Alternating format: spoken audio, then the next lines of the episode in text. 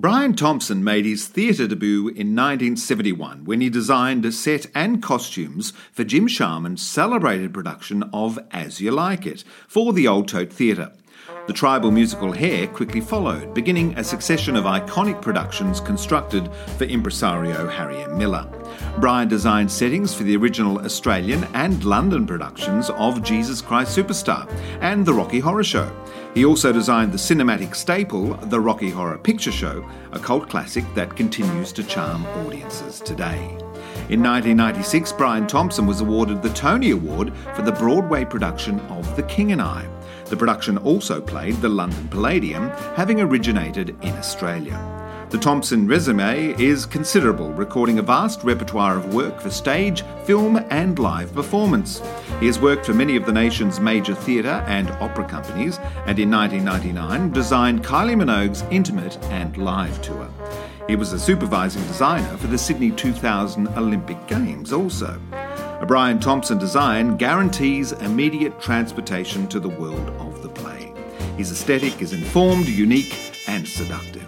He is a prolific stage designer, and it was our pleasure to record this episode of Stages and an Extraordinary Life in the Theatre. I've done a bit of everything, you know, Olympics, um, little things, big things, Broadway, West End, movies, all that. So I've managed to float around in. I, I never quite wanted to get caught in any sort of, um, you know, stream. I never wanted to um, to be confined to one, no, no, you know, only do plays or yeah. only do opera. Or, yeah. Well, when I was in London, um, for I was there eight years. You, you, I was kind of you know weirdo musicals and religious musicals kind of thing, you know, and the the number of unbelievably shocking, um, you know, uh, musicals about Noah or this or that or weird science fictiony things that I and, re- and that's just on the back of Jesus Christ Superstar and Rocky Horror. Yeah. So yeah, yeah, yeah, that's right. But that's where I was stuck. And when when I came back to Sydney, I came back to work with Richard. Richard Where?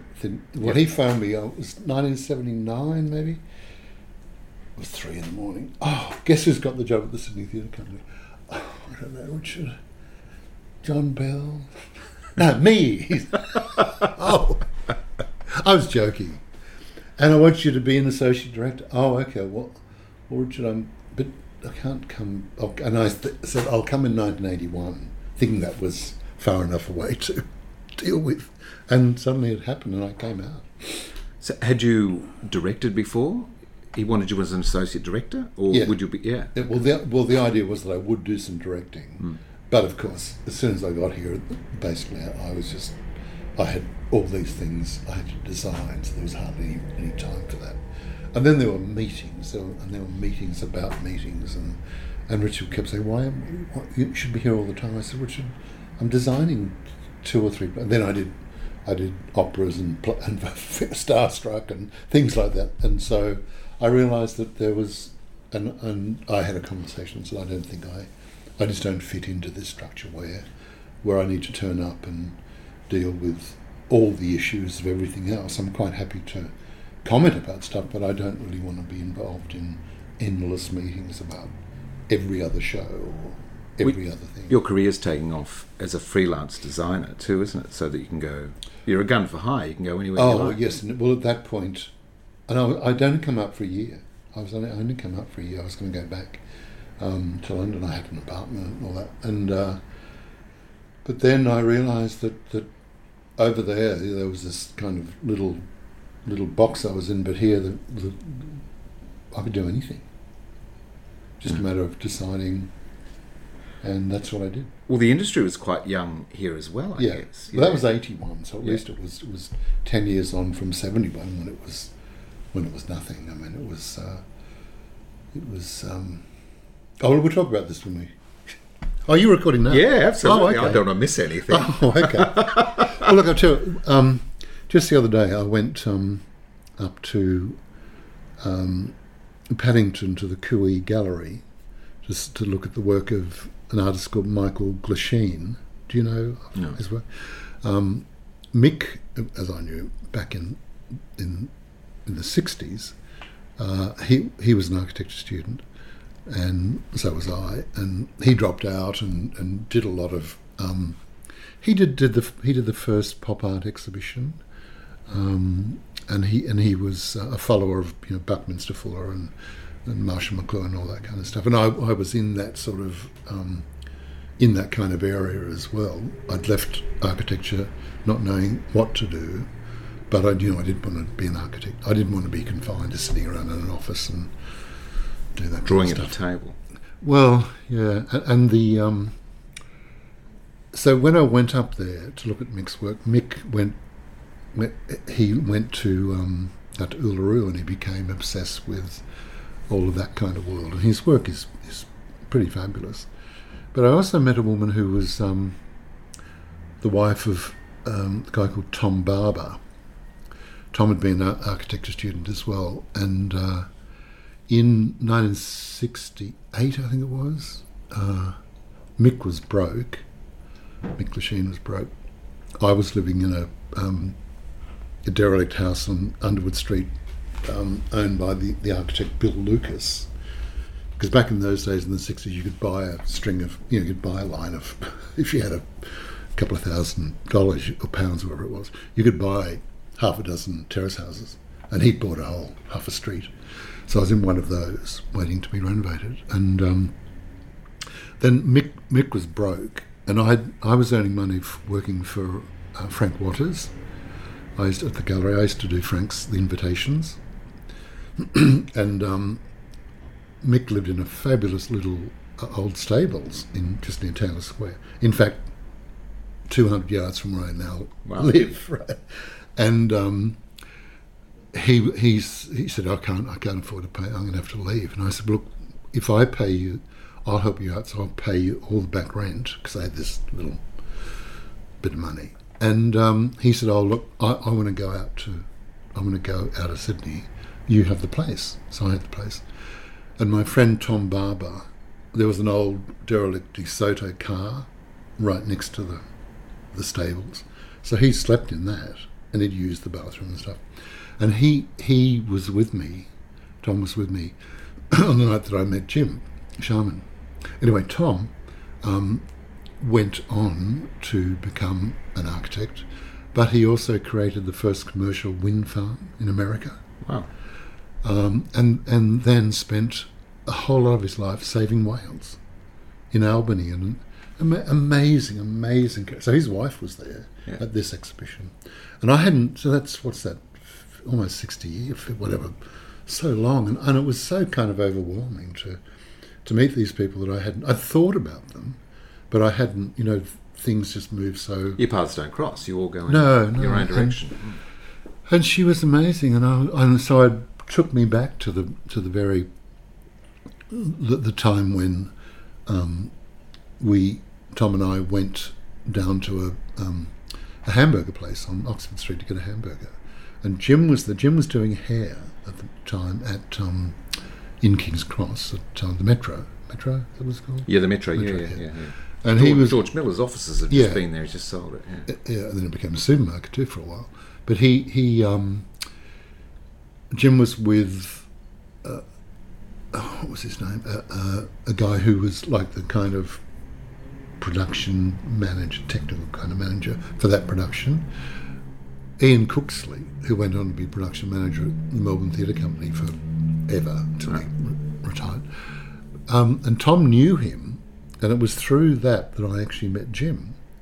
And Jim had heard about me. I'd had um, Daniel Thomas from the art gallery, um, who ran the Australian part of the art gallery, had written a few. Th- he started writing about these invitations I'd do for Frank Watters, and he'd say, "Oh, the the invitations are better than the, exhibitions." It was getting, it was Who is that bit artist? embarrassing. And then so I'd do things. I'd have dinner parties, and and you know we we we'd have um, all it was all just cans without any all cooked but no labels. So you just open up and and he came to all these things. I started writing all these articles about me in the, in the Telegraph at that time. And Jim had seen that, so I, I, had this little mini reputation. And Jim said, "Why don't, have you ever thought of working in theatre?" I said, "No. Why?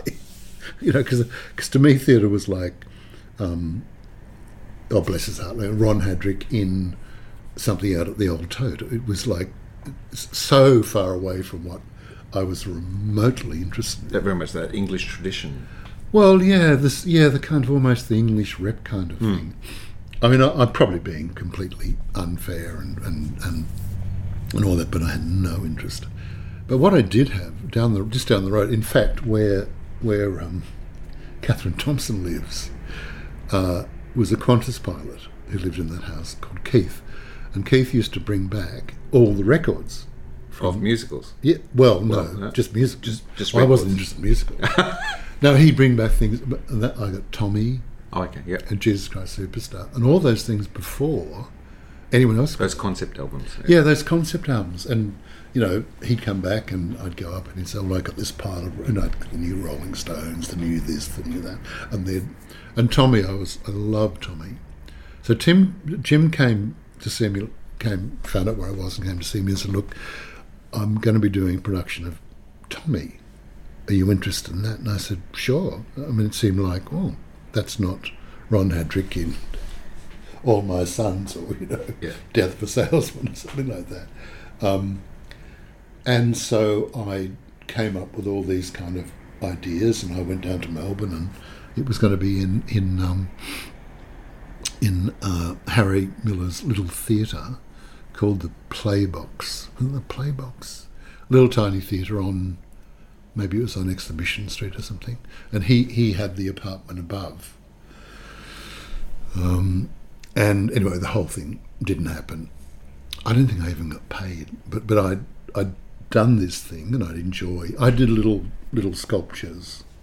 I was a very good model maker. From one thing I did uh, take away from architecture, I was very good at geometry. I was very good at making models. Do you still have that model? No. No. no Do you collect your models? Some. I, su- I, suppose actually, if you did collect all the models uh, that you've no, really. done, I give everything now to the Victorian Performing Arts Museum. Right and they're terrific. And I, I, literally give them, but so much stuff has been thrown away and stuff. So that was um, my first thing, and then so Jim kept coming back and talking about he'd been asked to take over to to, to become Robin Lovejoy's assistant at the Old Tote, and and I was saying, Jim, what, why would you want to do that? and I think I talked him out of it, and that's why Richard Wherrett came because uh-huh. Richard Richard was Richard was in London, working out at um, that East Fifteen or something. That, that that's right. That weirdo place, and um, and he came back to to fill the spot that Jim was was almost going to take until this smartass talked him out of out of doing it, saying that you can. There's many more things to do rather than just go do. Well, he was attracted to having his own box of toys, I guess, and, and yeah. his own theatre company, and yeah, but Robin wasn't about to, to walk away. No, no, no. Not so, for a very, very long time, mm. as Richard found out, and that's why they went off and formed Nimrod. But um, the, but it, so then he said, oh, "Look, um, the company is going to form. They're going to form the first ever acting company, and they want me to do the first play, and I'm going to do um, As You Like It." And I said, "What's that?" And he said, "Oh, it's a Shakespeare." And I thought, "Oh God." could it get any worse? and he said, Well, why don't you read it? So I read this thing. And I said, Well, Jim, I can see a way of putting this on, on the stage, but seen through the eyes of, of a child, where everything is like colouring in books and all the props are toys. And so it's all, and that's what we did. So we did this production, which um, and I made a model of that and, and, and enjoyed doing that. And then people actually built it. You know, big, this big thing was there, and we we, we did the um, did the production, and, and it was. And I just thought, well, that's gee, I've done that now. That's terrific. I wonder what I'll do next. You know, there was I had no intention whatsoever of going any further with that. The design was a, a large present. I it was believe. a box. Yeah, a box. It, it, was. It was a with box a ribbon. With a ribbon. With a big big ribbon and a big bow and so the outside was painted Magritte, you know, clouds and stuff, and um, it opened to be a fierce white box, even with a light up floor. which when I showed all this to the production manager, and he'd say, "What do you want that for?" Well, you know, and uh, I'd explain why and why why are you using why do you want it made of metal? And I said, well, isn't that what you make? Think? Oh no, we used we used you know, timber and canvas and stuff. And I said, well, perhaps we should think about different ways of doing, don't you think? And then because I had the box and the way it all opened uh, out, he said it's completely impractical it can't be done. And I said, well, uh, on, what if we did it like this? And I knew how to do it. This is your architecture. This is my architecture yeah. and some engineering stuff, and certainly geometry. And I know about, you know, I know about forces and which way, you know, how and how to resolve all that. And by the end of it, he was a great fan of mine, and I could do no wrong. So Had you had much exposure to Shakespeare Never, until then? none. You didn't study at school, no, No. oh, I avoided that. right? The the only thing I had w- was in one English class. We we we were reading um, the Crucible, and I remember the line "I spy a poppet," and I did that in Edna Ed- Everidge voice, and the classroom went crazy, and the um, teacher threw his. Copy of the play at me, and stormed out of the room. So that was my, that was my theatre, and then Were you a um, good student, or or the class clown? No, I was I was a bit on the. I went to Applecross High, which I apparently is now the biggest kind of art arty school in um, in Perth, and and like I, we were the first first years, the first second, and the whole thing grew around us. So I suppose I wa- I was very good at physics and and technical drawing and that kind of thing. But um, So you're born in WA? no, I was born here. My father's a bank manager. Oh, And so, I guess he was stationed over to. Yeah. Well, we went to a little country town, then we went to Perth. Then I came back here and went to, because I started off doing architecture at a tech college. There was no university in, in Western Australia at that time, no course for architecture. So I came back to live in Sydney and went to New South Wales. Can I ask you about a newspaper article I came across recently from uh, the Sunday Mirror in 1966? And the headline says Nude Dancer in Church Theatre, Sydney Shock. Yep. Did you have anything to do with that? Yeah, that was uh, that was. I was at the architecture school. I was. Um, it was re- it was very strange. In my first year, which I had to do part time to sort of catch up to the, well, you know, different subjects and stuff. I worked for an architect in an architect's office called Donald Crone. Um, Donald Crone was the man who went on to design um, Centrepoint and so he, he had an office mainly of, of dropouts because you didn't have to pay him as much, and he only had a couple of, of proper architects, you know. And I I was I would I would you know make get the sandwiches, um, and sometimes I get little tiny drawings to do, and um, stuff. But it, it, through that, I learnt pretty much that I don't think this is what I really want to do because Donald Crone would, would would always have a little glass of whiskey, and he'd walk around and he'd go, "Oh, that's very good. That's great. That's, that's the way." You know, it was that sort of thing, and me thinking, "Is this really what? Is this what architecture's about?" Um, anyway, so then then I went um, full time in second year, and I was a really a really really good student, and I was very keen because I thought, well, I'll I'll do it, but I won't be like Donald Trump wandering around with a glass of whiskey. I'll do it. Another, there'll be another way of doing it. Um, and then a friend, good friend of mine, um, their parents had gotten that book called The Candy Coloured Tangerine Streamline Flake Baby by Tom Wolfe, which I read and it was all about people called you know Andy Warhol and all these. kind- And I thought, who are who were all these people? And then then I started to find out about who they were in little tiny black and white images of what was called pop art. And I thought that's That's what you wanted. that's that's me. So I started doing all my work at uni in fluorescent colours, and I designed buildings that were made of mirrors, so you wouldn't see anything, and I, you know, I'd, my perspective would be a line, you know, with the sky, and they said, "Where's the building? What's there?" But you can't see it. so I became a real fucking smartass, you know, all the long hair, and that was, but but it was like. I thought we- we can change the world, and this is how we can do it, and, and, and it'll be, it will be. And then Marshall McLuhan came out with all of his, you know, the medium is the the message or the massage, whatever it was called, and understanding media. Remember that? Did you ever read those? Books? Yeah, yeah, yeah. I mean, f- and and my life completely, completely changed. Um, and but I became the um, I was the activities director of the of the architecture faculty. So my job was to put on the review and to do the the ball. So Two over big at, annual events. yeah, over at Sydney Uni, Grahame Bond was doing his stuff, and it was terrific. But when I saw it, I thought, well, just a lot of jokes. I, I want to do something that's much more environmental. That's sort of a happening.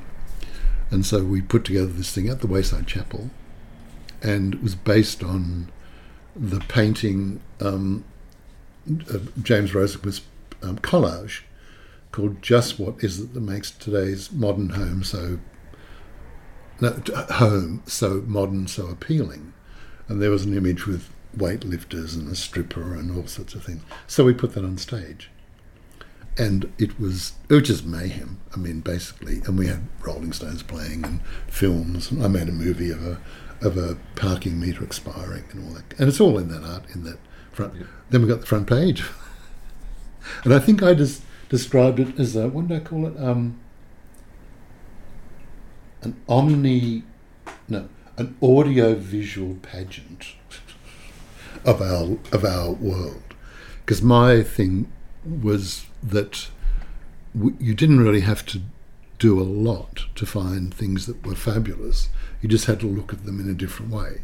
In other words, you had to take things out of context, put something in a different context, which is really what all, all Andy Warhol. I mean, the fact that he has got the most magnificent eye and, and mind to choose the right thing. A soup can.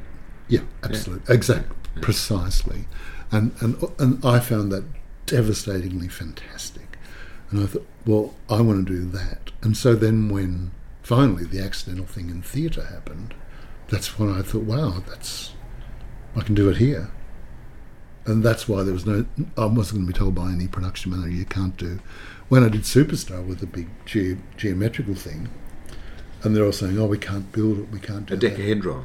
dodecahedron, Yeah. and I, I got a aeroplane engineer in to, to engineer it. And you know, and Harry was just, you know, kind of. There was a guy called Stefan Haag. Stefan had been a Vienna boys choir who got stranded out here during the war. That's an amazing story. I heard that recently. Yeah. The whole choir got stranded here and then went on to become leaders Various of the things. choirs. And Yeah, well, Stefan went on to work um, for the very early opera companies, but he he'd, he'd done productions that were famously ridiculous. You know, where entire choruses would slide down ramps because they were, you know, like Donald Trump the, the other day, um, and he really supported all the ideas that I had and kept saying to Harry, "No, no, Harry, this is going to be if if you can pull it off, it'll be amazing." Um, and so Harry was took that uh, took took the risk that nobody else, no other producer since then, does anything like that. Uh, In investing in, you know, Jim and myself to do these things, and And also, about- I mean, you're a kid too. I Yeah. you're, you're 24 or something. Yeah, So, yeah. I read that you, you said a quote. You said, "I see myself as an artist, a pop artist, Yeah. and the theatre is where I do my pop art." that's right. Yeah. Yeah. Yeah, ex- it's exactly, and and art is collage. Art is, is taking things that don't necessarily go together and putting them together in a way that helps you tell the story of whatever you're doing. So yeah, I I'm committed to that after after 50 years. Well, it's 50 years in the biz next Yeah, year, which yeah. is extraordinary, and it's um, you'd have to be Australia's most prolific set designer. I think it's an incredible resume. What, what must an effective stage design have, in your opinion? Well, I think I think that the. It, I mean, look, it's got to have some excitement. I think, um, but also I think I think you've got to create a world in which the story um, that you're um, telling uh, is best told, so that if um, and that's why I suppose from from from the time when I would have sneered at you know the, the certain things now I can can find an, a, an appreciation of them and a way of possibly doing things. I mean, so, something like like say Faith Healer, I did recently. Well, if you look, if you check out the, the, all the other productions of that, normally they're on little realistic, you know, kind of sets, and that'd be terrific I'm sure.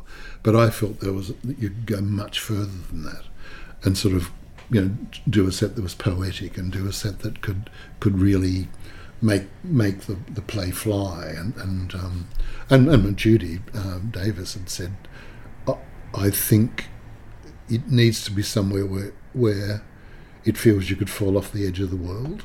And I thought oh that's a that's a nice challenge. So that was why we had the platform with the with the sky. Um, and the simple it's always very simple but it, it, it effectively makes the play zing. You know, that's the. Remember, I, I was um, I was in it was in Hollywood, sitting in a in a cafe or whatever they're called, a diner, and this lady, she held a glass up to the to the to the woman behind, and she said, "Honey." Mark Coke has lost its zing. Fabulous. So I like, I like, I like it to be like like a bottle of Coke with zing. That's Do, do particular theatrical forms offer you a bit more freedom? I think something like absurdism does that allow you to? You know, I saw Krapp's last tape recently, which was a very simple but perfect design for that play with all those filing. well. That was th- that was just a. Um, to me, that was. Um, I I wanted to work with Gail because Gail, you know, people don't give her any work. It's and, and it's it's criminal. But um, so she she just called up and said, "Would you be interested? There's no money. There's no this. No, that doesn't doesn't matter." Um, so we just talked about it being a play about memories, and that's when I came up with the idea of the filing cabinet. She wanted boxes and stuff, and I said, "Well, let's do filing cabinets," and and then we just created that world. And uh, obviously, so, some things give you a better um, um, give you a better kind of catapult into what you're doing because of the subject matter. But I don't think I, I'd like to think I can apply what I believe I need to do to anything. Like, for instance, West Side Story was was a um, that to me was a real challenge is it on the harbour. on the harbour, yeah, because it was. Um, I mean, West Side Story's done a million times, and it's always terrific. And, and but I wanted it to be something really, really different. Well, there was a great sense of space in that design too. You felt like you could have been in New York. Yeah. yeah. And so what I did, I just I I um, there's always this time when if if an initial idea doesn't happen, then I just I don't panic or I just think oh well it'll well It'll might not be today, but so I went down to bookshop and I was look, looking through a book on New York, which I thought I'll get this book, and then there was this this photograph of one of the freeways uh, by uh, a Finnish um, photographer. I know that that will there it is. but then I had I had then I had the other idea, which was I'd done a, a whole thing of the, the the subway cars, but all all all like in a um, in a um, like a blue poles kind of world where everything the graffiti was art. It wasn't your normal graffiti. Just tags or anything like that. No, well, it was was all all art art things. And um, when I made it, it was I made because I always do a quick. I think I've just got to do this. I make a quick model of it, and um, I thought oh, it's too busy. you won't be able to see the actors.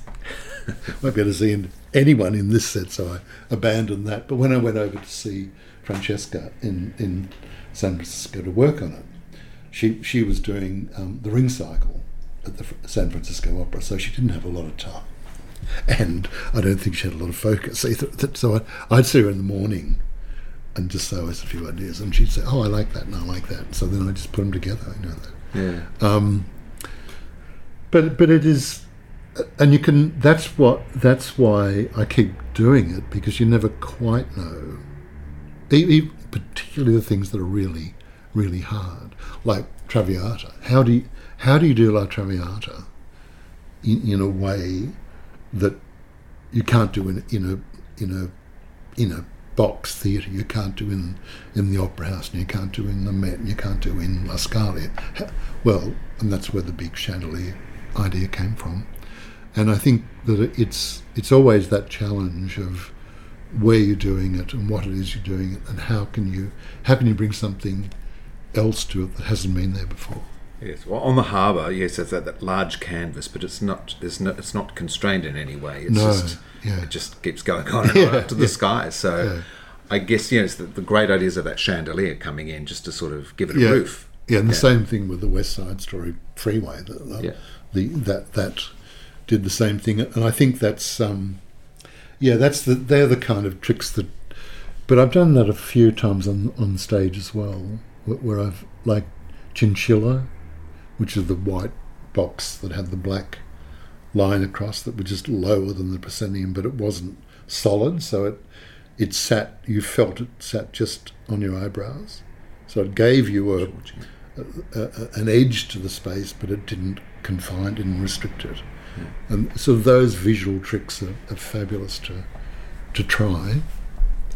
Um, the early designs in the start of your career have become iconic. You know, productions of Jesus Christ Superstar and Rocky Horror Show, and you're working with Jim Sharman on those. What what is it? Was it about the collaboration with Jim which allowed you both to triumph Well, so I- I- frequently? I, think, I think it's quite. I think I taught Jim about pop art and Andy Warhol, and well, I mean, you know, in a limited way, and Jim taught me about theatre. So I think that that's where the that's exactly where the crossover was. He he he was as fascinated by um, this world that I was crazy about. Um, I was less crazy about the world that he that he was obsessed with, but we the two blended. was after uh, Tommy fell through. Is that when uh, Superstar? No, that's when I did. Uh, that's when I did As You Like It, Right. and, and then Harry said, "Come and ha- Harry." Um, Had seen As You Like It, had you? yeah, Yeah. He. uh, I'll tell you another little story about As You Like It. Jim had always said, "Now, when we do these things, um, people are going to come along and see it, and, and some people are going to write, you know, reviews. Oh, okay, you were, don't you worry. were a complete Oh, novice, weren't total, you? Yeah, yeah. total.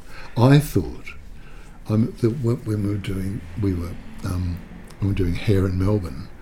Um, Sandra Mackenzie, who, who was the sort of Harry's production kind of person, said, "Oh, Brian, we're going to put a leg up in front of the Supremes." This big disc came out over over the audience, and I thought, "Oh."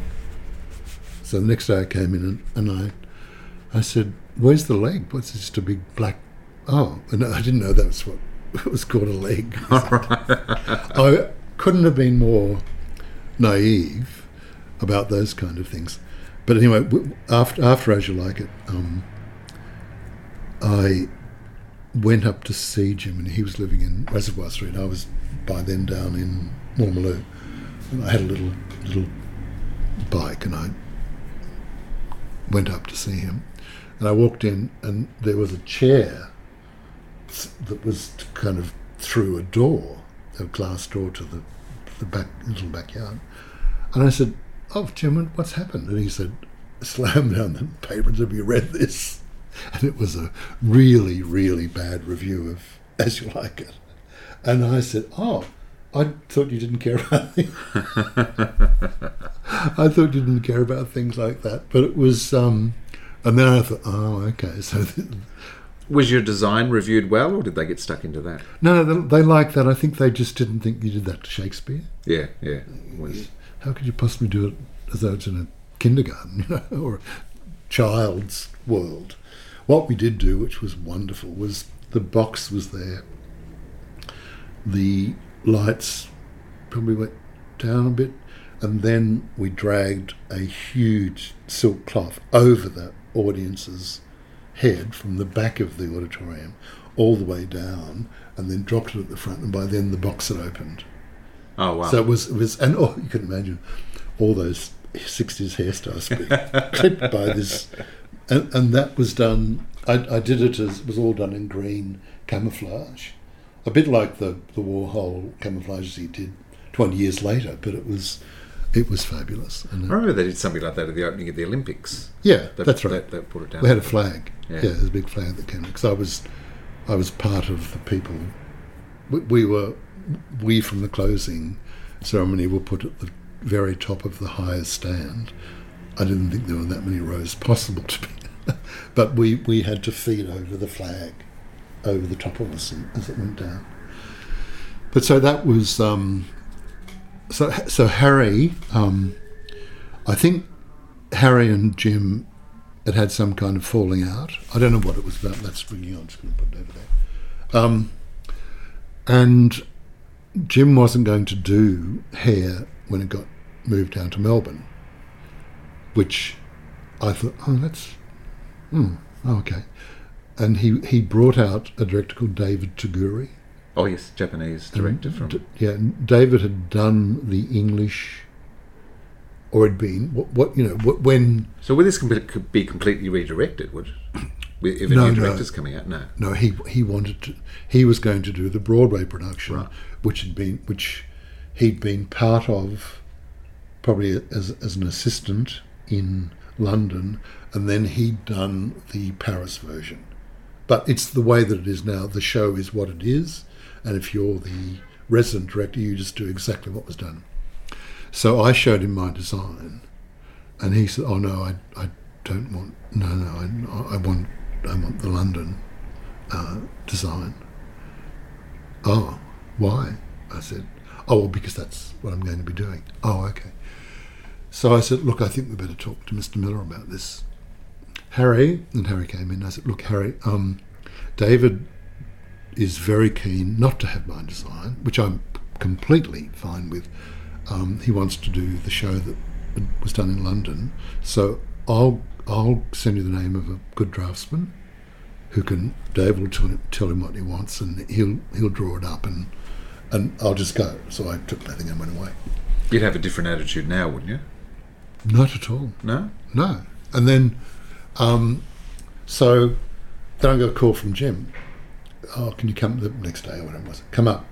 So I went up to Jim's house again, and there was the model, the hair model, sitting on his coffee table. And I said, "Oh, what's happened?" He said, "Oh, I'm I'm I'm doing it. David's gone off to Japan." No, I, I, when when Cats came to Australia, I, I was asked to, to be the um, resident resident kind of designer. I said, sure, but i will be redesigning it.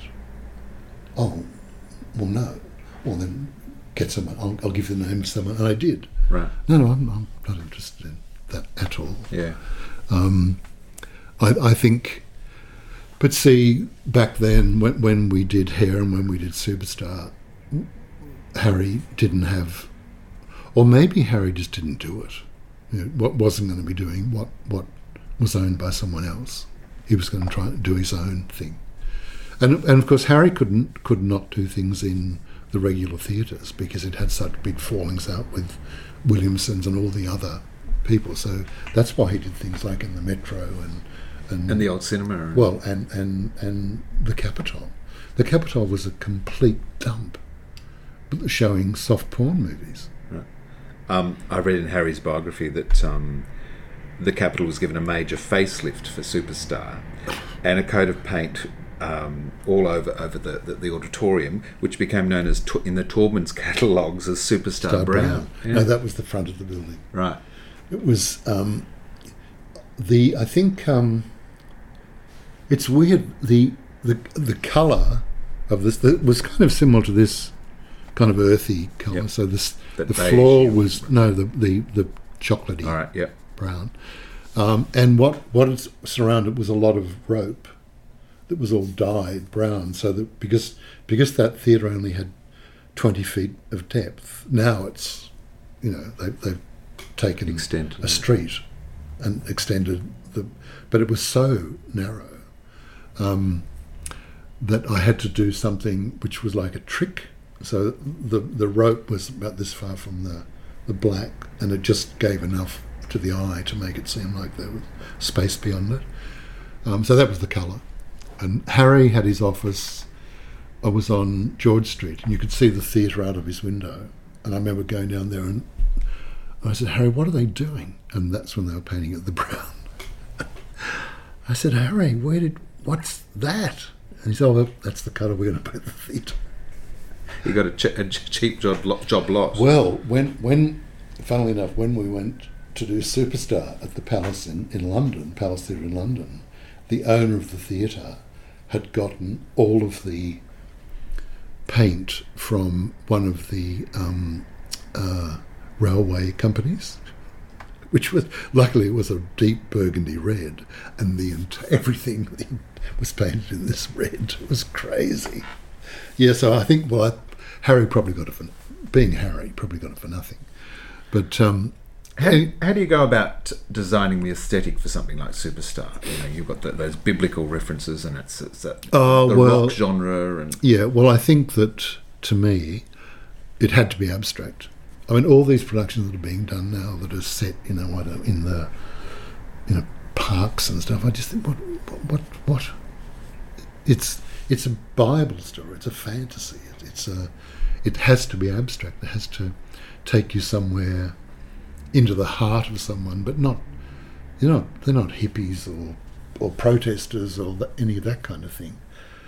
And I was um, I was with Sandra Mackenzie, and prob- we might have been in Melbourne doing hairstyle or something, and I saw a, a dodecahedron in a in a um, tobacconist shop, which was one of those calendars because there's twelve, and I Yep. went and bought, it, and I said, "That's I'm going to do this for for Superstar," and she's what? This is going to be the set for Superstar. Look, it's got twelve sides. And it's the only regular solid that can has an equator, so you can actually cut it in the centre across like that. Um, I mean, it's jagged, but but um, no other regular solid has that. Um, it's got the twelve, which is you know go kind of goes with the with the idea of um, the apostles. the apostles. And what the set was, it was so that that's the symbol of glory is a sphere, and and the the regular solids approach a sphere um, by you know the way that they're delineated. So that that's that's glory. The power was sim- symbolized by a shaft, which was the the giant perspex um, elevator lift, and the um, the ramps that went between them were, were in the configuration of a cross.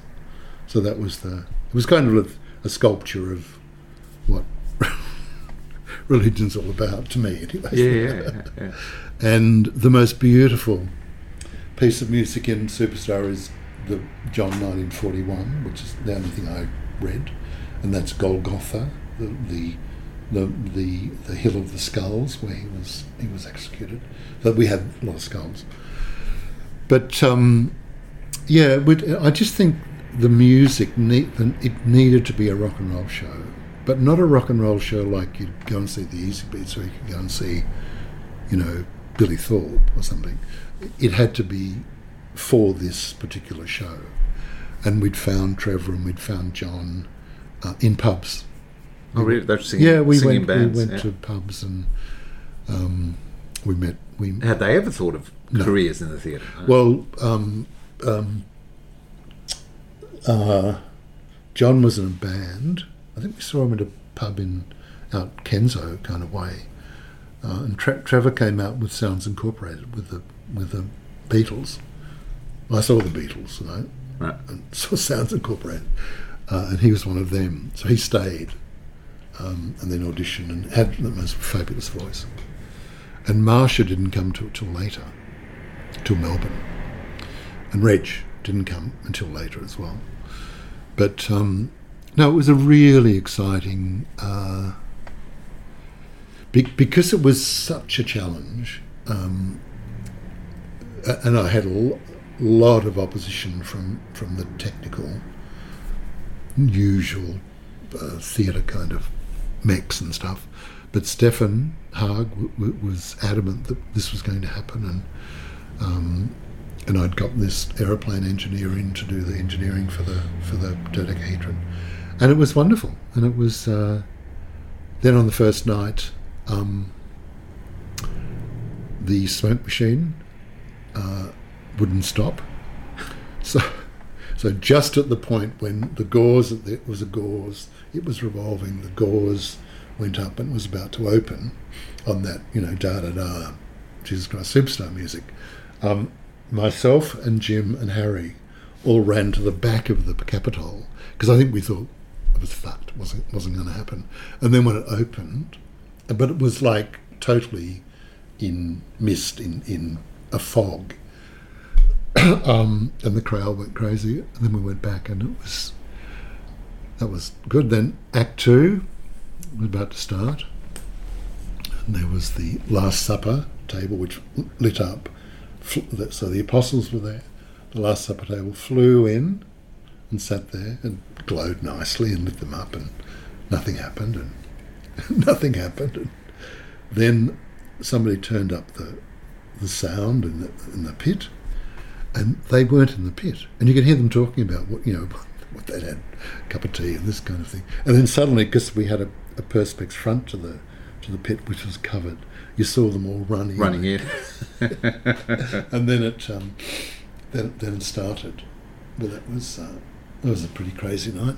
Was Lloyd Webber on the ground at that stage? No, they weren't there. They what had happened was um, the production. Tom O'Horgan, who'd done the original Hair, had done a production in New York that they hated, and so they were looking for a production for London because they already had the theatre booked, and we we did a um, before the stage show we we did a um, concert version at the Adelaide Festival in the tennis courts, um, which just it was just a big silver stage with a, a big shaft with the the angels on the top that all lit up and stuff. And um, they preferred that. They, they liked that, and they didn't like our production. They thought it was too. They thought it was there was too much. Um, and so Jim was asked to do it, and he said he wanted me to come and do it as well. And so we just decided to do kind of a Brechtian production in London. In London, had a light up floor, yeah, which had never had been. But so I don't know these things. I don't know that you've never done a disco floor before in 1972. um, and, and and it was a big metal metal set and and uh, had elevate and that the the elevators that which were great big piston things are still in the Palace Theatre and you can't take them out because they're you know what, what they're um, part of the theatre now so every heritage sh- heritage every right. show that goes in there they have to find a place to put these because we we did Priscilla there right. they had to do all these fucking great big that, that, you'd put there originally. I'd put there originally, um, and it uh, so it, it had a it had a signboard that told you where you were. You know, it was the Last Supper, and the Last Supper, and there were just three riser mics at the front of the stage, and they just walk down the front and do it like a, like concert, and it was was pretty good. I mean, Andrew and Tim said they didn't like it, but um, it ran for eight years and was the most successful production ever. I mean, that's the thing that people don't kind of recognise about that production. No other production ran that long or been that successful, and that was um, that we did that, you know. Mm. So it was a kind of we took elements from. They just didn't want the dodecahedron and stuff. They just thought that they. I didn't think they got it. Right. I didn't think they quite got what. But to an audience watching it, and the way that John played it, the way that Trevor played it, it was astounding. You never see, and it was so cheap to go, and people would say, "Oh, let's go and see Superstar again." You can't do that anymore. No, no. Because Anne Churchill Brown told me that she said that she, she, um, her friends would say, "Oh, let's go and see Superstar." It was five dollars or something, you know, to not in the best seats, but you still had the rock and roll thing going on.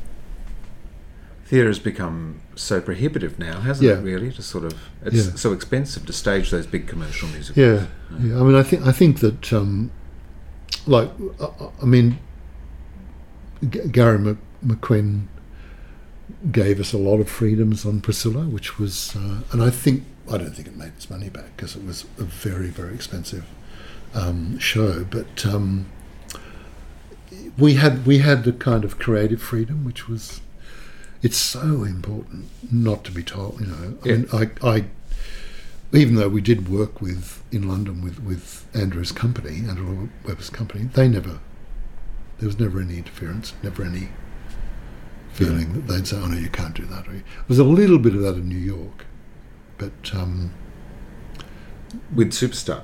no no, with, with with, uh, um, Priscilla. Priscilla Right. Oh, just a little bit because that they because Simon doesn't. I mean, I- I've got a Tony Award and, and, and a, and a name, so I'm okay, you know. But Simon is unknown, Yeah. which is it, it's so ridiculous. Um, but and they felt they needed he needed to have a shadow of a director who Oh, re- who um, and it was for investors. and Jerry Mitchell went in, didn't he? Jerry Mitchell Yeah, came in, and, Jer- and a lot of what Jerry Mitchell wanted to do was just crap, Yeah. just absolute crap. And Simon was rightly furious. And then in came Bette Midler, Swan producer. Well, she was. She came in and gave notes, a couple of notes. You know, it's they're not. They're nothing. They're just there because their name makes you think, oh, Bette Midler, Jerry. You know. Um, no, he wanted. I think he started talking to me about something. He thought we should have an Ayers Rock with steps and things, and I just thought, you're a fucking idiot. What do you, what'd you think of the film of Superstar? I didn't mind it. Yeah. Uh, I, I didn't mind it because it was an idea, wasn't it? You know, Yeah. a group of people getting a bus and going. Oh, Middle of the that's Interesting how that Yeah, so that's that, that comes back. Um, I liked. I didn't mind the film of Hair. I like that. Um, I'd love to have been involved in that, those things. I'd Love to have done those. Was there ever any talk that you? No, No. no, no. I think we were. I think we were like the black swans of the of the of the theatre world at that that time, where we were, you know, it was a.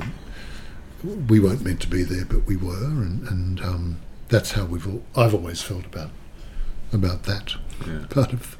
But then with Rocky Horror, that was ours, and that was Rocky Horror. What an extraordinary trip that was. Hmm. Has been. Continues to be. Are you associated with the show anymore? No. I was axed by Richard O'Brien. Um, myself and Jim were cut out of all that. Because the productions I've seen lately are just so pristine and Yeah. shiny and Yeah. wrong. Well, the, I think what's happened is, I mean, back at the very, very beginning, um, was say, it was an interesting. I mean, it was an interesting period because I think for us, 1975, when we did Rocky Horror on Broadway, was when we hit the brick wall.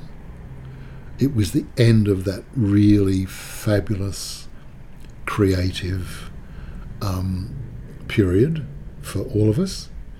Uh, I mean, we obviously went on to do other things, but I don't think anything quite as as fabulous as as well what Jim and I did with Hair, Superstar, and Rocky. No one's done stuff like that, and but in New York because they hated it, um, and I think it had lost a little bit of its its oomph. I think I think everyone was a little bit too knowing about it then. Was it done in a theatre in New York or a cinema? Well, it was done in well, that was the thing. It was done was done in the Belasco, Right. and the Belasco was um, the theatre devi- designed by Tiffany, and it was completely derelict, which was great. Um, but Lou Adler, who produced it in Los Angeles in the Roxy, which was a club with you know tables and chairs, he did the same thing in New York. He, he made the um, the um, stalls uh, in flattened it and put all these tables in, and people were sell, you know ordering hamburgers and things. And New York hated that. They don't want to go to the, they don't want to go to the theatre like that. Yeah. And so I think that that was part of the the mistake. Um, and it came. There was a lot of hype about it because it had been it had been so fabulous in LA in the club, because it was in a club, um, even though we turned it into a, a derelict cinema again, which was, was the idea we'd been using. But um, no, it all it all kind of fell apart in the eighties for us anyway, for me anyway, for, as part of that. But still, what we created and the film is forever, which is which is good. Because Richard O'Brien now claims everything about the show, and he had he had the original idea. He had a couple of pages of notes. Jim Jim created the Rocky Horror Show. Yeah. The, the uh, Richard created a thing called "They Came from Denton High," which was um, on on the two pages that that that, that you know and the story resolves itself was the end. There was no time warp. There was no none of the beginning. None of that kind of stuff. All of the theatricality and all of that magic was brought to us, brought to it by Jim and and and me and Sue Blane, the costume designer. I mean, that was, um, and that's not that's not talking it up, it up. That's what we did. I mean, we we were doing it. We'd done Superstar, and it was working for Stigwood and those people. It's kind of not fun. Um, the costume designer was fired. The Mary Magdalene was fired. I mean, there was a lot of, you know, and it wasn't like there was no discussion. That's gone. And I, I think we felt that it could happen to us. Yeah. So Jim was was sort of keen to just do something more relaxed, um, and so that the we, we did the rem- removalists at the Royal Court, uh, and then we st- but then we we Jim had we'd found this. Richard O'Brien was in Superstar. Uh, he'd been in Hair, not our Hair, but Hair in, in London, and he, he was in the chorus, but he he was the understudy to Herod. And when he did his when he did his kind of dress rehearsal, um, Andrew hated it, so he had that taken away from him. So he he he left the show. I think with a big chip on his shoulder, this fucking Andrew, and and, and he went home and got stoned and was going to write this musical. But and so when we did we did the Unseen Hand, the Sam Shepard play at the theatre upstairs, the Royal Court, and Jim said he felt, you know, like not that good about what had happened. You know, Richard had been the understudy, had it taken away from him, and left the show. I think he got paid out. I don't think it was. And Jim had cast him as the understudy. I Yeah, yeah, that's right. And um, we had all these Polaroids, and he said, "What? What? What, what about Richard for Willie the Space Freak?" Yeah. What? I mean, if I'd said, "No, no, you can do better than that," we it would never have happened. Wow. Uh, this isn't. This is the way things were. Yeah. What do you think about that?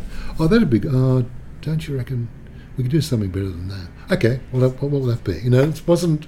Was never digging in or was always moving forward. And so he came in, and his language, his dialogue was.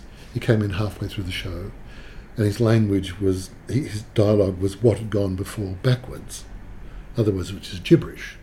And he was a weirdo looking guy, and we made him look a bit spacey. And um, he started at the top of the show, as the audience came up. The Richard Hartley, the musical director, would sit at the piano and they'd sing doo-wop songs, you know, Duke of Earl and those kind of things. And Richard started singing these songs he would written. And then Jim got together with him and they recorded on a little tape recorder the original songs, all that sound sounded the same, kind of slightly country. Richard on guitar doing all the songs, and Richard uh, Jim took that to the Royal Court, and to this man called Michael White, who was the producer. Who's Australian also, isn't he? No, no, Michael. Is he? Michael no, White now? No. no, but, but but jumping right back to um, Hair in Melbourne, Harry's girlfriend was Lyndall Hobbs. Right. And come the time that we were doing Rocky Horror, Lyndall was Michael White's girlfriend. That's the connection, yeah. So it was quite amazing. yeah. And, Serendipity. and and and it was Lyndall and us that got Michael to put Barry on Humphreys. Without us berating, you know, telling Michael, "What's this crap you're doing, Michael? You've got to put put, put Dame Edna on. She'll." And that's how it happened. right. But um, with so um, he, they said that they, the royal court, and Michael gave a thousand pounds. So it was two thousand pounds was the budget. So we had no money, which is good because we had to be inventive. I, I had this idea of a derelict something, and then we, Jim and I went to see, I think we went to see Cabaret the movie at some little flea pit cinema off the West End. And at the time, remember they used to have shorts and things, or they'd have ads, and the curtains would close, and Yep. the curtains would open, close.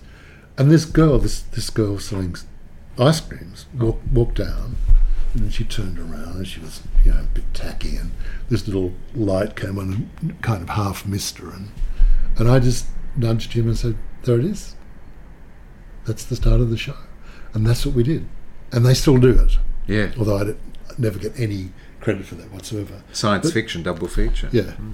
and so the so the idea of the derelict, because in in London at the time, whenever buildings were being renovated or knocked down, there'd always be a nice sign saying, "We regret any any inconvenience caused during a demolition or renovation or whatever." So we said had we had a placard on the stage saying, "We regret any inconvenience caused during demolition."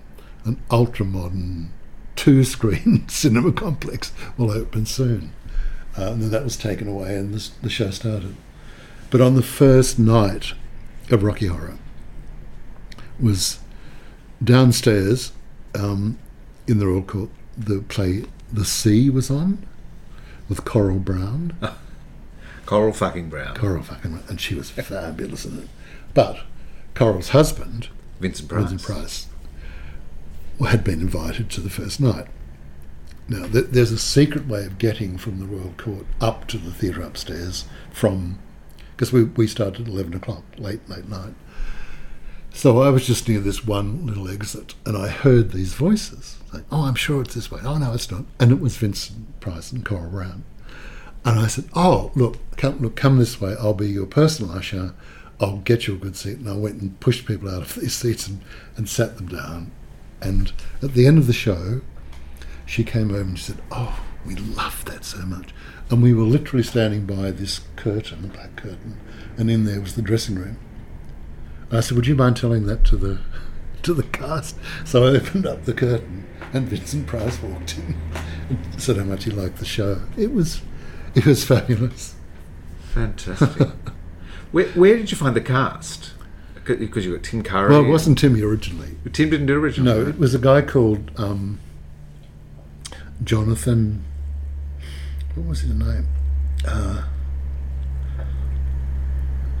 Jonathan. I'm sorry, I can't remember his name. The Rocky Horror fans are screaming at us now. I know. I'm sorry, um, Jonathan, but I'll, I'll remember it one day. Um, and he he did all. So he was involved in all the early prep work. It was he that I talked to about a catwalk, you know, with lights on it and stuff. Um, and then I think Richard might have. Timmy had been in the Maids, which was a show. Uh, Glasgow, the Glasgow Citz was Citizens Theatre was was the the big concepty kind of theatre, and, and if you if you were done stuff there, oh, you could probably do anything.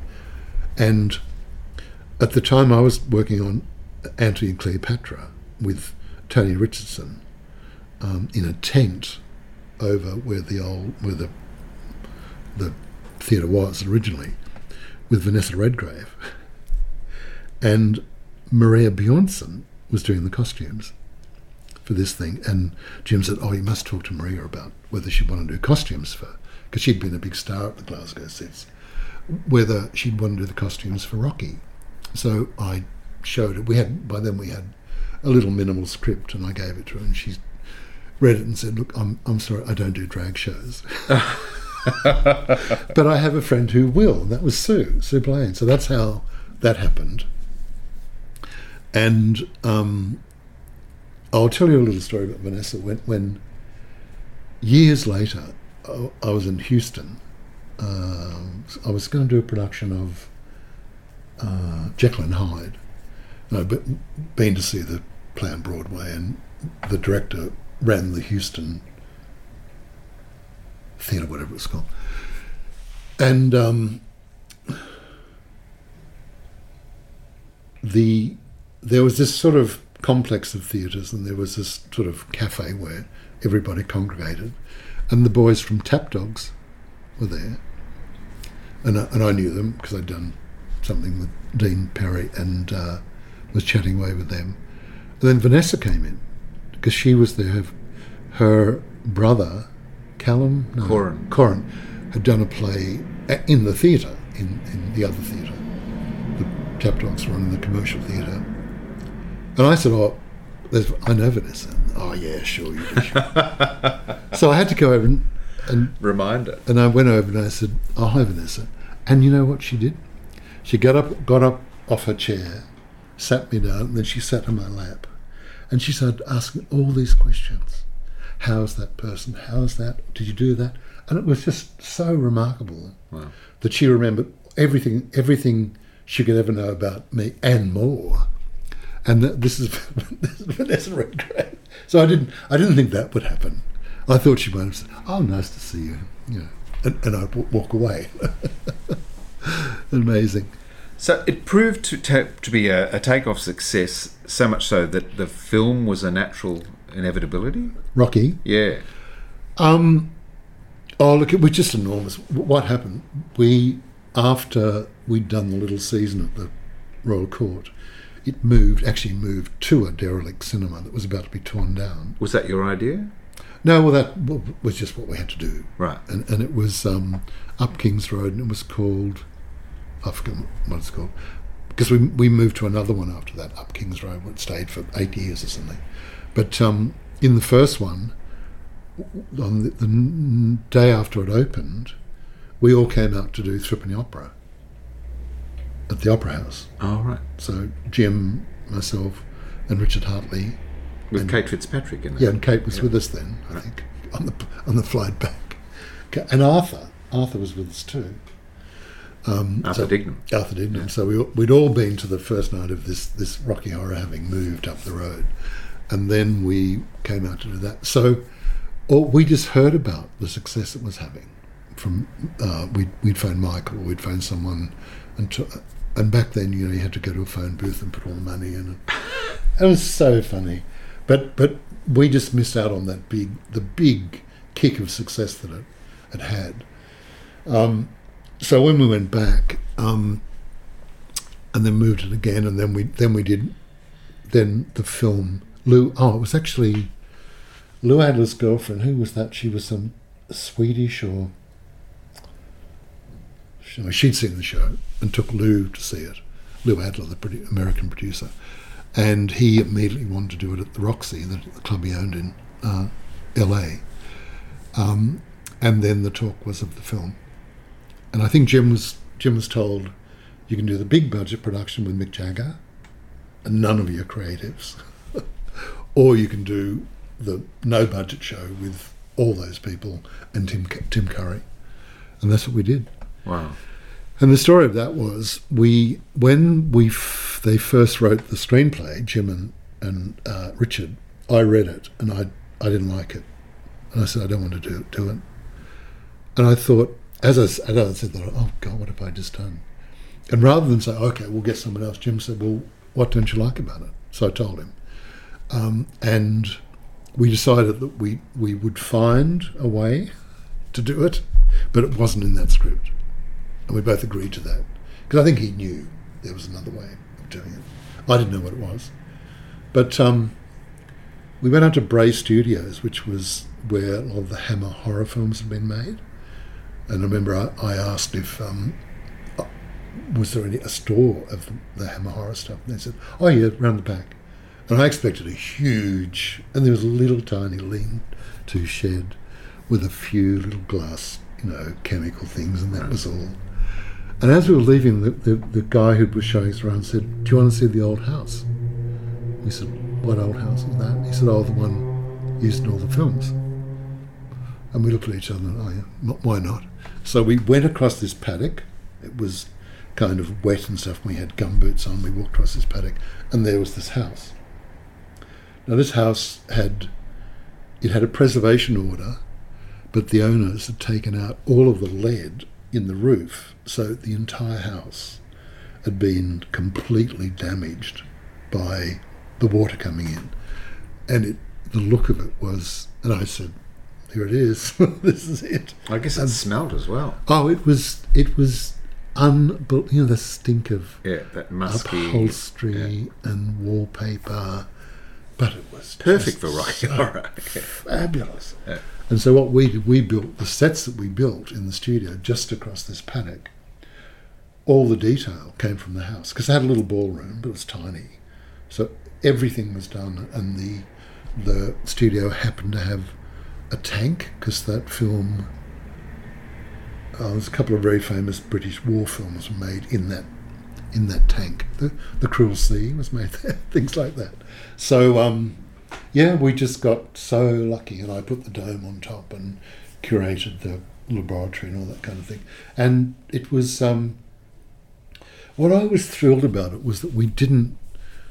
It wasn't like any other science fiction film. It was kind of ordinary, but it, but it was the juxtaposition of things that made it extraordinary, and that's exactly kind of my philosophy to, to this. And but anyway, when it first came out, people hated it, absolutely hated it. And um, I was I was in New York doing uh, Barry's first show, which was another total disaster.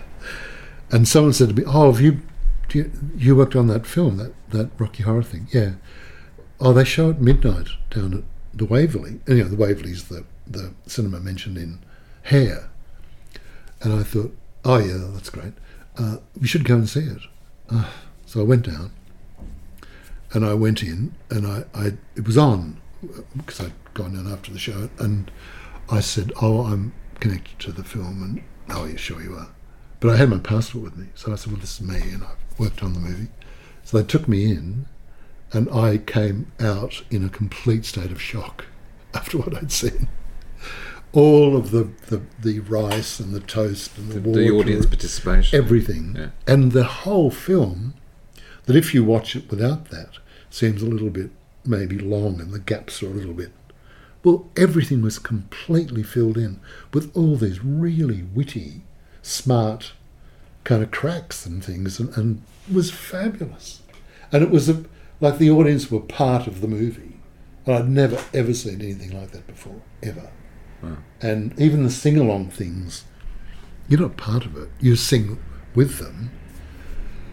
And I did, in subsequent years, see it all over the America, um, and they all did really fabulous little special things. There was Well, I guess it appeals to that sensibility you had with that architectural review Yeah. of that site-specific Exactly. audience immersion. Yeah. Yeah. But also, it the way, and this was the cleverness of what Jim did. The film was about outsiders. All of those guests at the, at the birth of Rocky, you know, with the little ones, fat ones, and tall ones, and every kid on the block, Yeah. they're, they're Could all relate to that. They relate to that, and they can go and get. And it, it did a fabulous thing for for for kids. And a film that also provided a bit of a sexual awakening for a lot of those Oh, yes, indeed. well. There was all that, yeah. Although I, d- I don't think, I think we were all very aware of that, but we, but we weren't, we weren't pushing that, nor were we afraid of it. I mean, because you could have been quite, you know, put off. I mean, audiences might have been put off at that time, back in '73 when we did the show.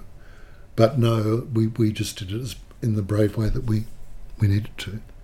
Did Shock Treatment have a stage production, or did that No. was it straight to film?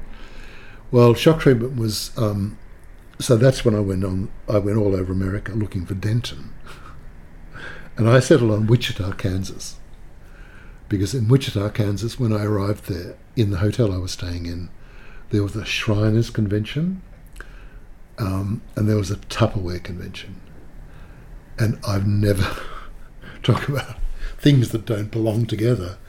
Um, in the Tupperware convention, the, the song which we put in Betty Blockbuster, if you saw that, the Tupperware Yeah, song, we yeah. put that in that, and where you sing the song and you tap yourself with the Tupperware, and then all the Shriners with their fezzes, with the, the weirdest, weirdest place, And I learnt that in America, people just convene for any reason to get together since the days of the Old West when they'd all come into town and get together for one reason or another. And that's what all these conventions are about. And what's Rocky Horror about? A convention. so um, then, so they wrote the screenplay, and well, what happened? Richard and I think Richard probably before Jim got involved wrote a direct sequel where Dr. Scott was out at the crater, and Dr. Scott had found some this thing called DNA of Rocky uh, and Frank-N-Furter, and he was bringing f- f- a Frank-N-Furter back to life. And it was nine months after the night. Janet was about to have the child, so whether the child was Frank's or Brad's was unclear, and that's what the movie was about. But Timmy turned it down flat, and we realised we couldn't. You you couldn't replace That Frank. Tim Curry. You couldn't. So it then became uh, a different kind of story, which we were, we were going to actually finally do it in Texas, because Texas in Dallas is a right to work state. That means that the unions can't dictate. They can't say, "Oh, you'll have your own driver," and you can't go home with him in the car because you've both got your own driver, and all those rules that apply in Hollywood. And I went over there, and it's a fabulous place because every, every suburb's different, from a different kind of, um, you know, European kind of line, and there'd be little, um, little kind of gingerbread houses, and then there'd be different kind of styles. So we could have done it there. And then the there was an actors' strike, and we all got fired. Everything closed down, you know, actors' strike in Hollywood. So we, Sue Blane and I, got onto a Braniff, the airline, the big colour, they're all different colours. We got onto an orange Braniff and came home, and the whole thing was abandoned.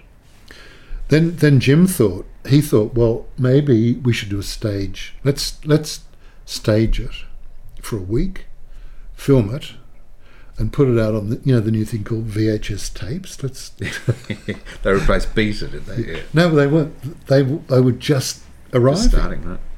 Um, oh, what a great idea.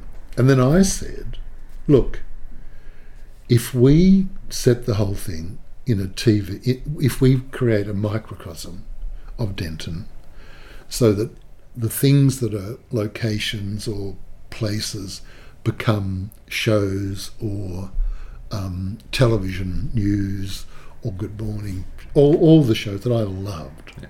I couldn't wait to go to America and watch Good Morning America and all those shows. And um, and so that's what we did. And and the the songs that were all written for the direct sequel. That's why songs like Breaking Out. Well, that's that's actually about Frank breaking out from, you know, once he's born. So they're all adapted to this new version. Um, but I just don't. I think the idea was better than than the, than the actual content that we had. Yeah.